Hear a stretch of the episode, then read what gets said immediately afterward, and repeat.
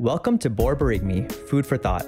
My name is Vamsi Reddy, and I'm here with my co host, Akul Munjal. We're excited for you to join us as we take a deep dive into the contemporary topics of medicine, philosophy, psychology, ethics, and so much more. This is Akul Munjal. Before we get started, I just wanted to mention that we are medical students and none of the opinions expressed on this podcast reflect any organization or institution. Thanks for joining us.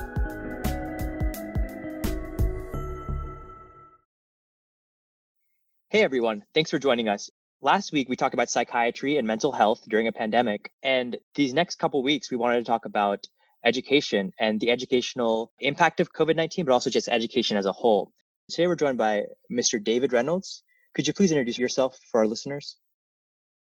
Sure. First, thanks, Vamsi and Akul, for having me join you for this conversation. I'm really honored to speak with both of you. I'm David Reynolds, and I serve as the point person for the Impact Project at the Professional Association of Georgia Educators, or PAGE. And before that, for about 30 years, at four schools in three different school systems, I taught middle schoolers, fulfilled various administrative roles, including curriculum work, crafting grant proposals, strategic direction efforts, and professional learning. And today, in my work at PAGE, I continue to interact with educators around the state and even beyond. And I'm involved in some research, some writing, and a podcast project. Um, before we kind of dive down into a further delve into education, we just wanted to ask how has coronavirus changed education currently? Well, I think it's impacted virtually every sector in some way. Uh, public education serves as a central pillar of our nation's culture because it provides opportunities to virtually any child to participate in learning opportunities and have access to myriad options after their official structured school term ends, their schooling is complete. So any interruption of this system is going to have a cumulative effect or impact over time. Well, that being said, of course, the general belief is that this virus situation is not permanent. So we're not looking at a really disruptive totally debilitating uh, shift in education, but there is an immediate and long term impact. So, short term, as the guest on your pilot's podcast episode pointed out, interaction between people involved has shifted from face to face to virtual or digital. So, whether it's telemedicine or telelearning, the vital component of personal interaction is different. So, there's pressure on this technology infrastructure with regard to bandwidth availability, connection and processing speeds, and reliability. And if you add to that the percentage of students who may not have access to hardware necessary to really shift to an online meaningful learning experience, it can be it can be problematic. And it's not just the lessons or the content, because there's new questions now about how to appropriately and fairly gauge learning and understanding assessment tests that sort of thing. How do you how do you grade in this new in, in, this new environment? And so you know how do you embed flexibility or creativity fairly into the traditional aspects of school like graduation and adult learning and ensuring that students who are eligible for meal support still have access to meals? So as we speak there there are literally thousands upon thousands of teachers and paraprofessionals and bus drivers and food service workers and others doing doing their best to support students in a new way. So it's really just shifted the way that people look at um, their daily work, and that's the short term impact. But there are long term impacts as well. And just going into those long term impacts, you mentioned just the day to day how everybody has changed how they live their lives right now. But what long term consequences do you see that coronavirus could trigger? Sure. As with other sectors, there will be pieces of you know this new way of doing things that will stick.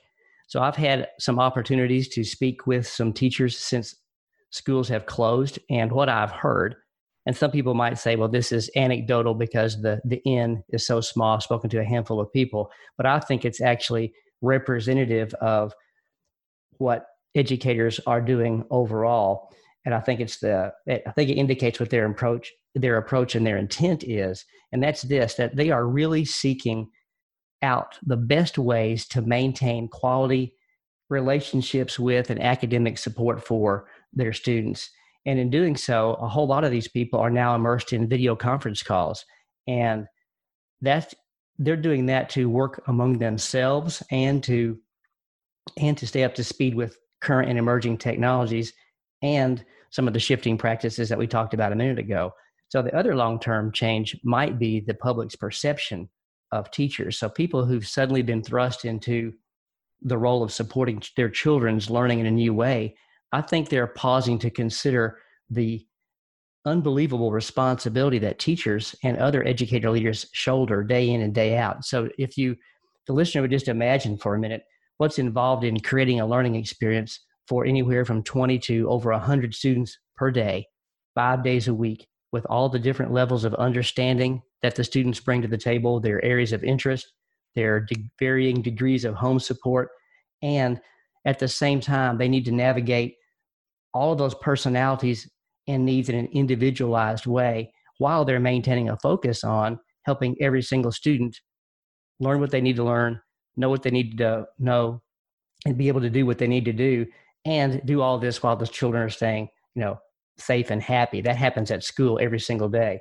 So there's many more other there are many other issues that teachers have to consider as well, such as life-threatening food allergies, managing a classroom or departmental budget, engaging in professional learning, and then you know assessing students' work, you know, reading it and providing feedback.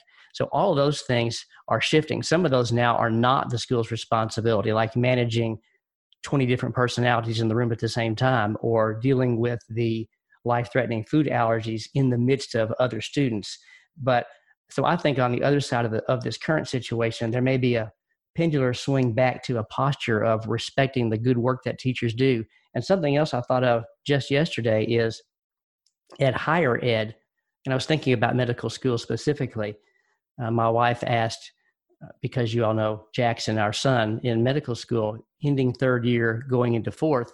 Well, what's going to happen with this fourth year now? You know, when is the official shift to your third year completer, your fourth year student, and what will that look like? And will that ripple out toward residency programs?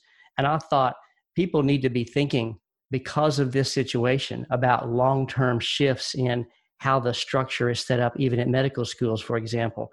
So, my thought was what if fourth year was fast tracked in the following way? If you have already completed a rotation in the specialty that you are going to pursue for your residency, then you do one more and you really immerse yourself in that. And that's actually more than you might have gotten in the traditional structure because you really might only hit that once. But if you know where you're going and you know you've got a very strong need to move physicians into the field, then let's immerse these fourth year students into one more rotation, perhaps in a similar setting or another one of the same specialty. And if you have not yet engaged in that rotation for your area, for your specialty, then do a double dip in that in year four and make that the sum total of your most important rotation experiences. And then defer those other rotations not to diminish their value until residency itself. I think it would be perfectly appropriate, even if it's not something that the establishment has done in the past to have a first or second year resident pop out, so to speak, from the hospital that he or she is serving and go do an OB-GYN residency or go do a PEDS residency or a neurosurgery residency or thoracic or orthopedics or whatever it is and just be on leave from that residency for a while while you're still learning so that the crossover between specialties those connections are still being made and it's happening in real time alongside physicians. So if there's a move to fast track medical students into the field, whether especially from year three to four and out, then there needs to be some creative, flexible ways of ensuring that they're still immersed in content alongside practitioners, which you guys know is much more valuable than just the, the lecture series or, or UWorld drilling online uh, modules and that sort of thing.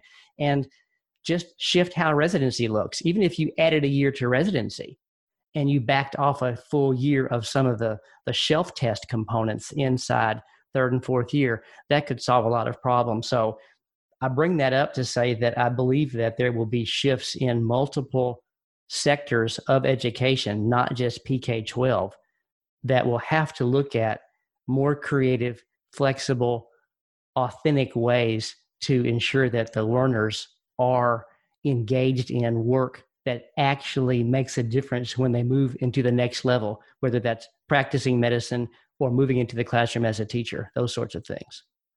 So, one of the things that you mentioned early in your response was the role technology has played and how some of the meetings that you previously had in person have become meetings that you now have over Zoom or other other things like that. So, how can we use technology productively to engage in communication and not get overwhelmed or um, envious of other people on social media or stuff like that? Well, first, I would say that technology doesn't have to mean digital. We do jump to that statement or to that concept or that thought almost automatically. It doesn't have to be virtual digital. Uh, technology can is any tool you know to help you accomplish whatever it is that you're trying to accomplish but it's not solely about being connected to a computer but at its core it's just helping you get something done so what was chalk and slate or then quill pen and pencil and now texting or video conferencing is still simply about communicating. So we should look at communication as not just a way to convey what we're thinking or what we think someone else needs to know to others, but also as a way to learn from others. So, regardless of the technology, the central questions are what needs to be done to support the people I serve so they're prepared for whatever comes next. So, we can do that via Zoom we can do that via a phone call. We can do that via face to face should that return to some semblance of normalcy. But once you're clear about what you're doing and who you are serving and why you are doing it, so that's the equivalent basically of, of what problem needs to be solved, then you decide how technology and which technology can be used to accomplish your aims. So we shouldn't use the latest tech tools just because they're available. You know, every single problem is not a nail with technology as the hammer, you know, to solve it. And so the right tool yielded the right way matters more when you look at results and progress. So, you know, right now we could be using a, a even more advanced technology right now if we wanted to perhaps i'm not wearing headphones and uh, you guys are from our conversation earlier i know that you're doing that and so we, we could enhance this with some sort of automatic as we go transcription process. We don't have to use every single bell and whistle and always employ the latest technology. It's about who are you serving? What is the change you are trying to impact to make happen? And then how are you going to get there? So, do I think that we should learn and use technology and keep creating and leveraging you know, better iterations of it? Absolutely but it shouldn't be to the exclusion of keeping our focus on our work, what we're trying to accomplish, and our relationships, who we're serving as we do that. No, those are those are great points, and I think often people do lose themselves in trying to get the newest, greatest thing. That they often lose the fundamentals of what education truly entails. And just quick, uh, because you've talked about technology, um, just for our listeners, how long have you been teaching in the educational system? I started in 1981, and after my first year of teaching, I quit. Yeah. So I thought anything is better than this, and I went and built cabinets for a year.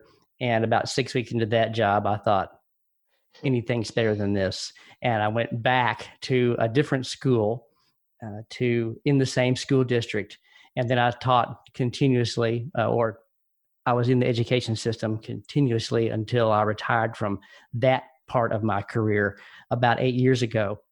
And I've been working at Page since 2008. I retired from public schools in 2011. So it was right at, it was just under 30 years of, of real time mm-hmm. uh, in teaching roles and administrative roles and some support, some support roles. But as far as actual teaching was concerned, it was 10 years in the classroom. So I am not a 30, 35, 40 year teaching veteran. Uh, so there are plenty of people out there who have far more expertise and street cred with regard to decades upon decades of teaching thousands upon thousands of students. I did have thousands of students because I taught every single student in the school every year. But uh, so that's that's a quick summary of the amount of time. So one of the things that you said was how you switched into like a carpentry type of job. So how do you feel like those other alternative careers that you had influence your ability to be a teacher? Well, once I shifted and it was just it was just a year, but it was the area that I had trained in. I was I was teaching industrial arts. So I was teaching woodworking, mechanical drawing. This is before CAD really existed, computer aided design and drafting, and electricity, those sorts of things. That's what I was teaching.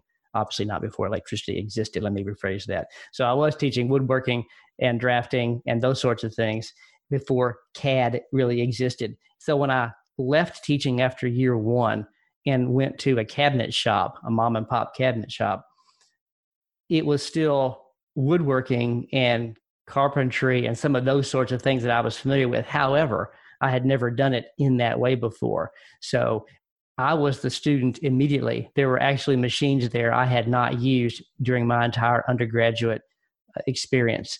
And there were different ways to spec out jobs, and there were customer relationships that I had not interacted, had not conducted before uh, as a small business uh, person. So I think that ripples over whether you think about it at the time or not. I believe that all of your experiences keep feeding into the next one, and you do learn from them and you transfer what you learn to a new or unique situation. And just realizing how, as someone who had a four year college degree in a specific area, how I was kind of clueless on some of the stuff that Richard was trying to teach me does make you realize these students, some of them don't really know what that claw is for on the on the back handle side of the hammerhead, and so there's a lot of unfamiliarity. So you really have to remember that you don't judge anybody based on where they are. You just use that and help them learn to get to the next step. It's all it all goes back to that same thing we mentioned earlier that your role is ensuring that whoever you're working with is prepared to do whatever's next. And I think that's the biggest lesson I picked up from cabinet making and the fact that I actually enjoyed teaching more than I thought when I compared it to some other things that were out there. No, that's fascinating. And as someone who has immersed themselves in the educational educational system since the 80s and now into 2020, has the educational model shifted and is it better or worse than it's been in the past? I'm going to correct something first. I started teaching in 1982 and in response to your question about how the model has changed, there are a whole lot of choices available now that people might not even think about. So we do have traditional public schools. There are also private secular schools. There are private faith based schools. Homeschooling is another option. Virtual and online schools are another. And then some traditional schools are using a flipped classroom model.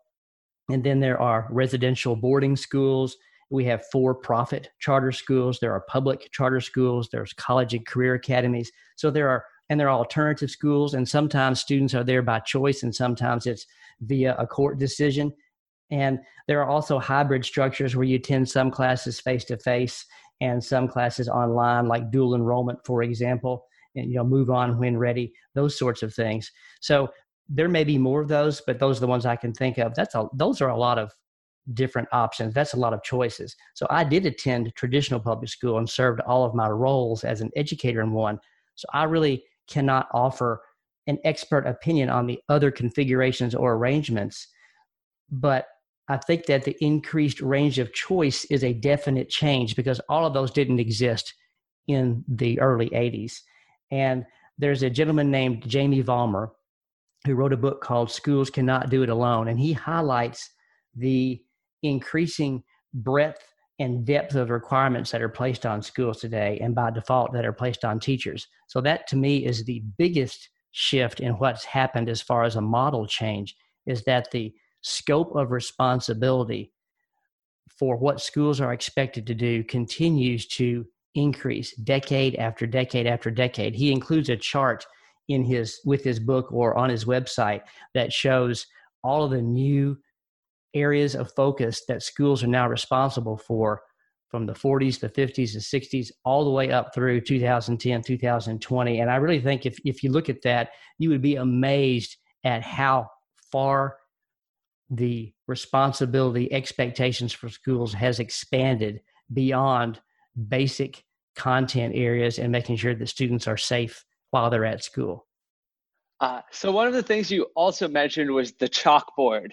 So that's kind of something that's traditionally been uh, associated with education and being a teacher but i don't i don't i never had a teacher that actually had a chalkboard and i don't know if Vamsi did either um, because we used whiteboards and then later in high school we used smart boards so um, did you ever use the chalkboard or did you go um, straight to the whiteboard? And uh, which did you prefer? I used the chalkboard when i was teaching absolutely. In fact when i was teaching at forest park junior high and Forest Park Middle School, the chalkboard was my canvas. And so when we were introducing a new machine, the table saw, the radial arm saw, the joiner, the planer, whatever, at the end of the day, I would draw a big version of the machine on the chalkboard uh, to fill it up and have lines going to the key parts. And we would that would be the basis for the introduction to the machine to kind of look at it first in the classroom setting before we moved to the shop, the woodworking shop area, and then saw those pieces there and talk about some safety rules and that sort of thing. I use it every day. And any any notes to students, there there was no texting, there were no emails, there wasn't a portal where you could get on, and students didn't have a Google Classroom account, and you know teachers didn't push out work to their students over the holidays, like like you guys enjoy all the time. So it was simply on a piece of paper or on the chalkboard. And there's also some things about the paper that you really don't know about as well. If you didn't even have a teacher use a chalkboard, then I'm sure you didn't have anybody make their photocopies, which is really in quotation air quotes there because we didn't have photocopiers to use for student paperwork either. We had a different kind of machine that was very interesting uh, to create papers for students and the ink was purple and it's just a, that's a that's a separate story. So yes i did use a chalkboard and no i never even had a marker board a whiteboard except the last four years of my teaching i did. But it was not a smart board. That was not introduced until i was an administrator possibly even after i left the administrative roles at the schools. So didn't have any experience with that at all. I often had a nice uh, chalk line across the front or back of my pants. If I wore navy blue pants or dark pants, there would be a horizontal lines going across my clothing where I might accidentally brush against the chalk tray that sat at the bottom of the chalkboard where you guys would see markers now at the bottom of the marker board. Yeah. and as someone who has been in public school, maybe you're a little bit biased, but uh, we mentioned before about charter schools and public schools versus like private schools and um, schools that are religiously faith based. Does do the opportunities in which people pay for their education, whether it be a private school or charter school, does that mean that they have a quote unquote better education or a higher quality education? I don't think you can paint that with a broad brush. I would point to one guest that I had on my podcast, Vlada Galan. I believe it was episode six. And she had experiences in private schools and made the switch to public schools for her high school portion of her education. And now she's an international political consultant who oversees presidential level campaigns in multiple countries. And she gave a great testimonial to the value of and preference for the public education choice that she had when she was in high school. And she believes that it provided her with far more opportunities, that it was much more authentic, that there was a wider range of people and personalities and experiences that you got to interact with, and that you made a lot of decisions on your own that really made a lot of difference for the next semester, the next year. She articulated it very, very well. And I do echo her belief that the public school experience is probably richer because of the diversity that exists in a public school.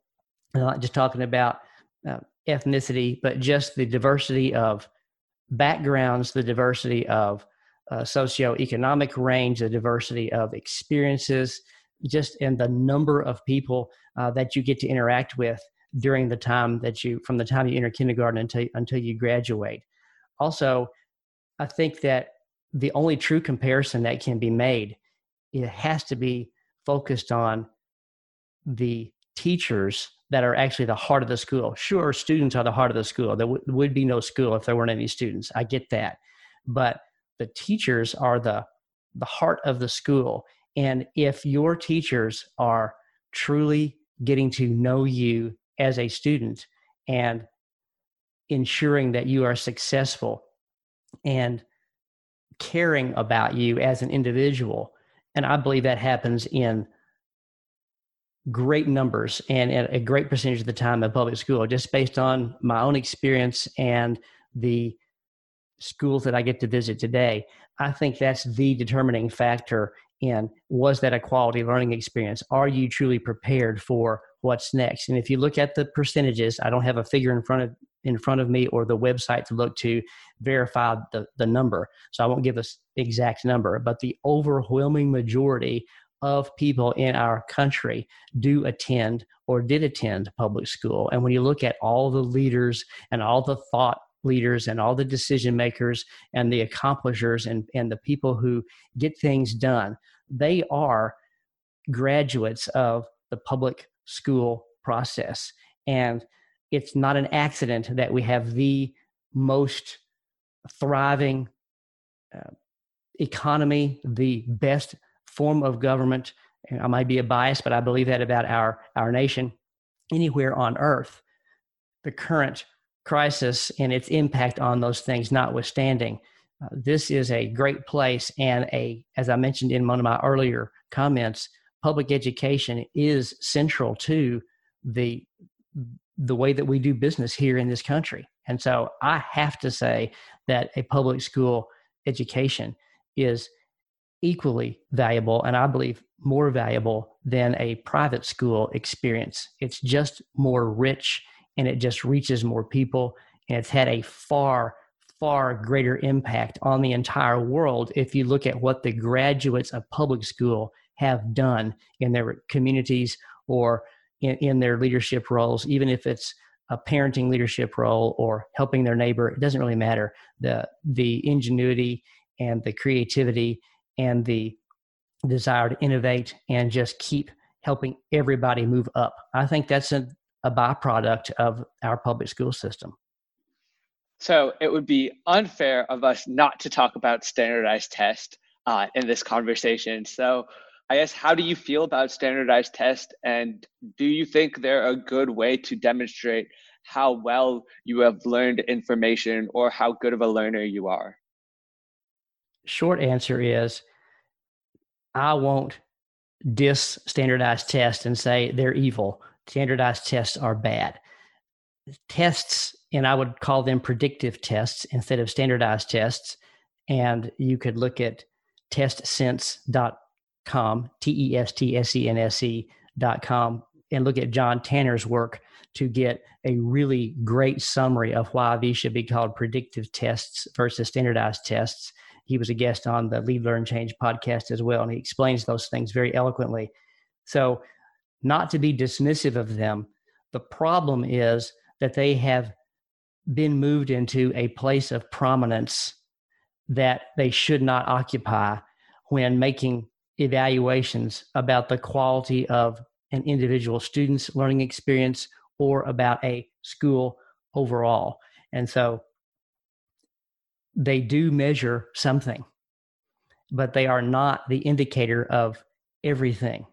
So they are a snapshot at best of how well one student performs on a given day for a few hours about a very finite set of con- set of information, a finite subset of content. That content is a subset of everything that that particular subject area that's being tested consists of. And that subject area or those subject areas are another subset of everything that's actually absorbed and students are exposed to in school. And that's even a subset of all of your experiences and everything that you actually learn along the way. And it's not possible for a predictive or standardized test to capture what you really know, understand, and are able to do. The only way you really see that is in practice. And that is if you know something, if you can recall something, that's a very low level degree of understanding. It might be necessary. I do know my multiplication tables, for example. And so I know that. But I can also apply that when I need to. And if I see that, you know, the limes are 10 for a dollar, I can do some math and figure out how much 20 are going to cost me pretty quickly. I can also apply that in another situation, transfer that to another situation when it's not an explicit math problem, but I realize we need to multiply here in order to figure out how to create this budget or how to bring this particular project to scale and what might this look like.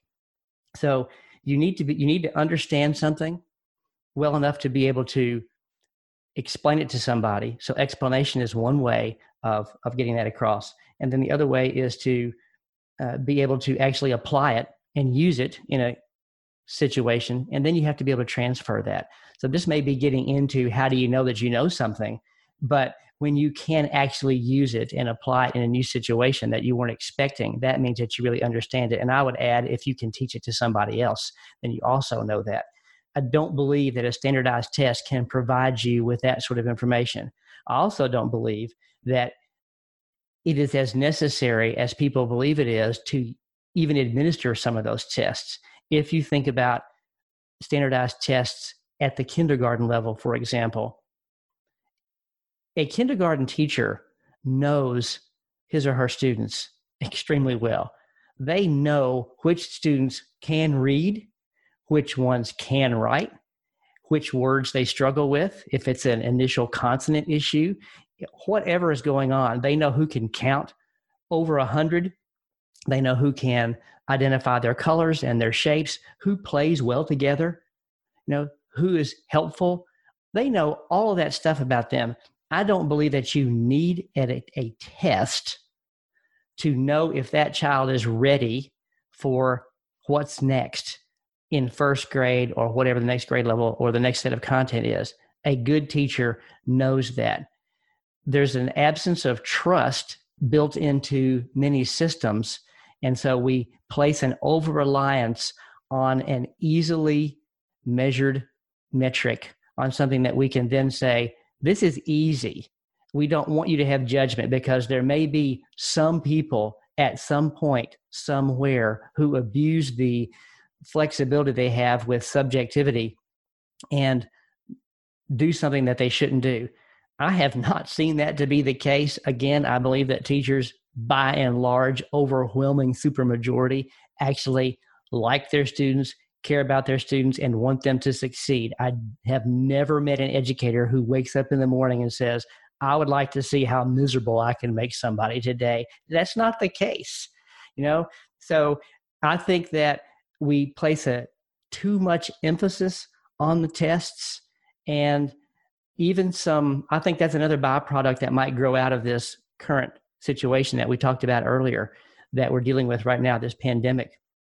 Perhaps the LSAT and the PSAT and the MCAT and some of these other professional tests that students take in order to enter or be admitted to medical school, law school, pharmacology uh, programs, those sorts of things. Maybe those will be viewed less significantly than recommendations from practicing respected practitioners who can vouch for someone's work ethic and their likelihood of success and their current level of understanding and their desire to actually be a good fill in the blank teacher, educator, physician, uh, pharmacist, attorney, whatever. So I, I hope that, that that shifts that way, that we we fall away from over reliance on standardized testing. There are some medical schools, for example, I think Johns Hopkins might be one of them, that now says you don't have to have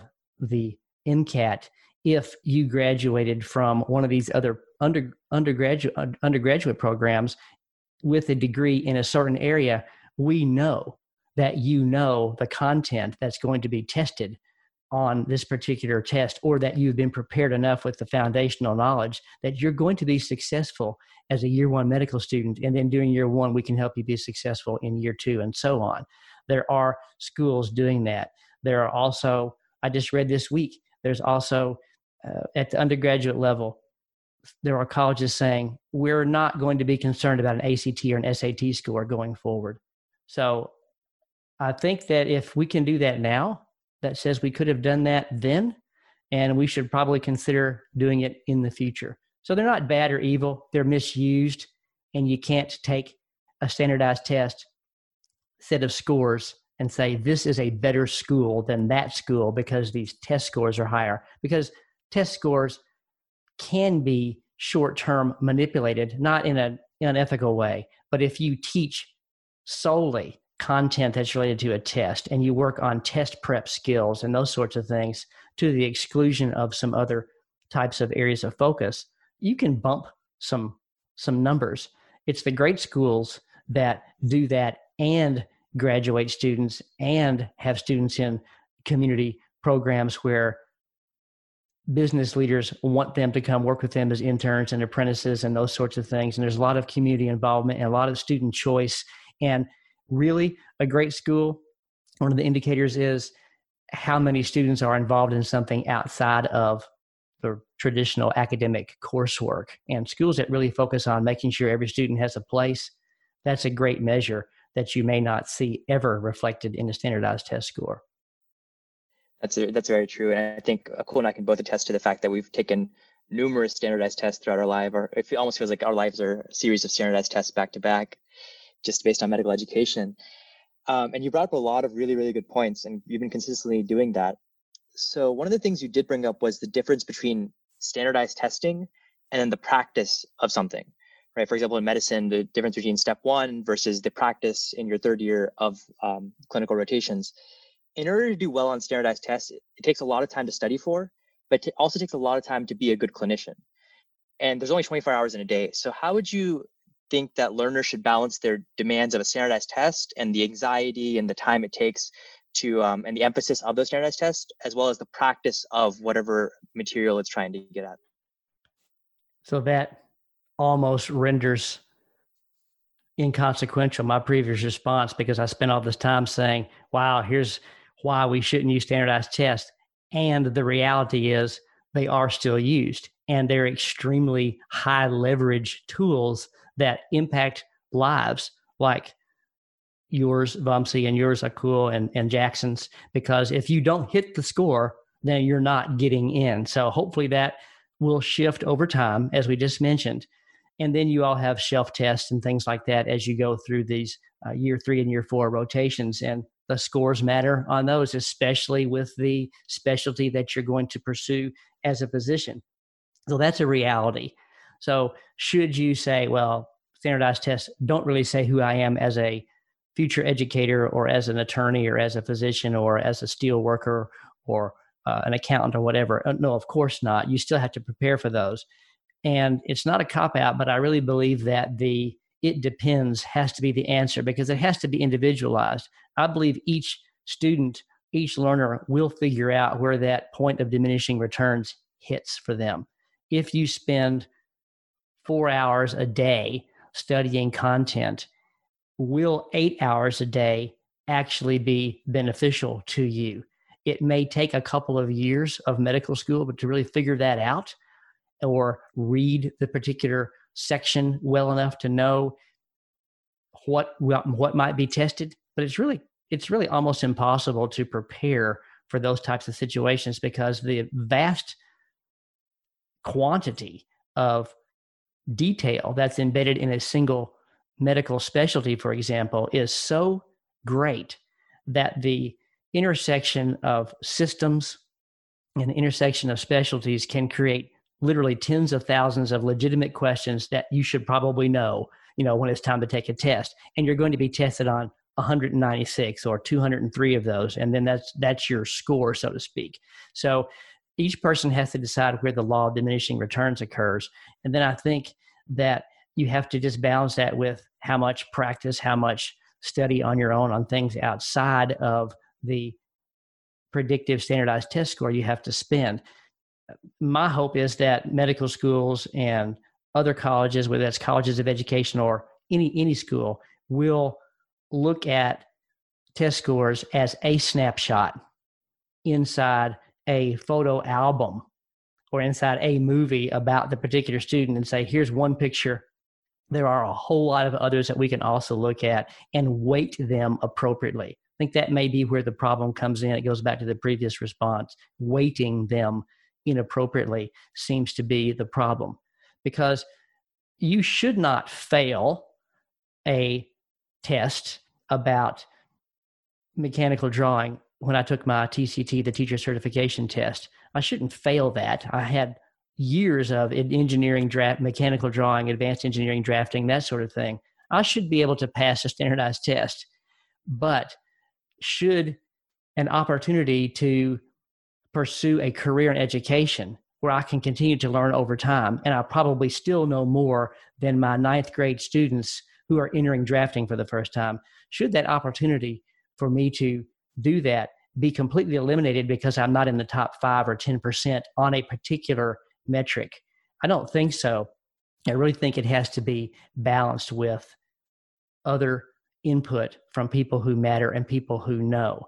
So, back to how do you balance this in the practice of, I just think that every opportunity that anybody has to engage with a true practitioner an official needs to be taken advantage of.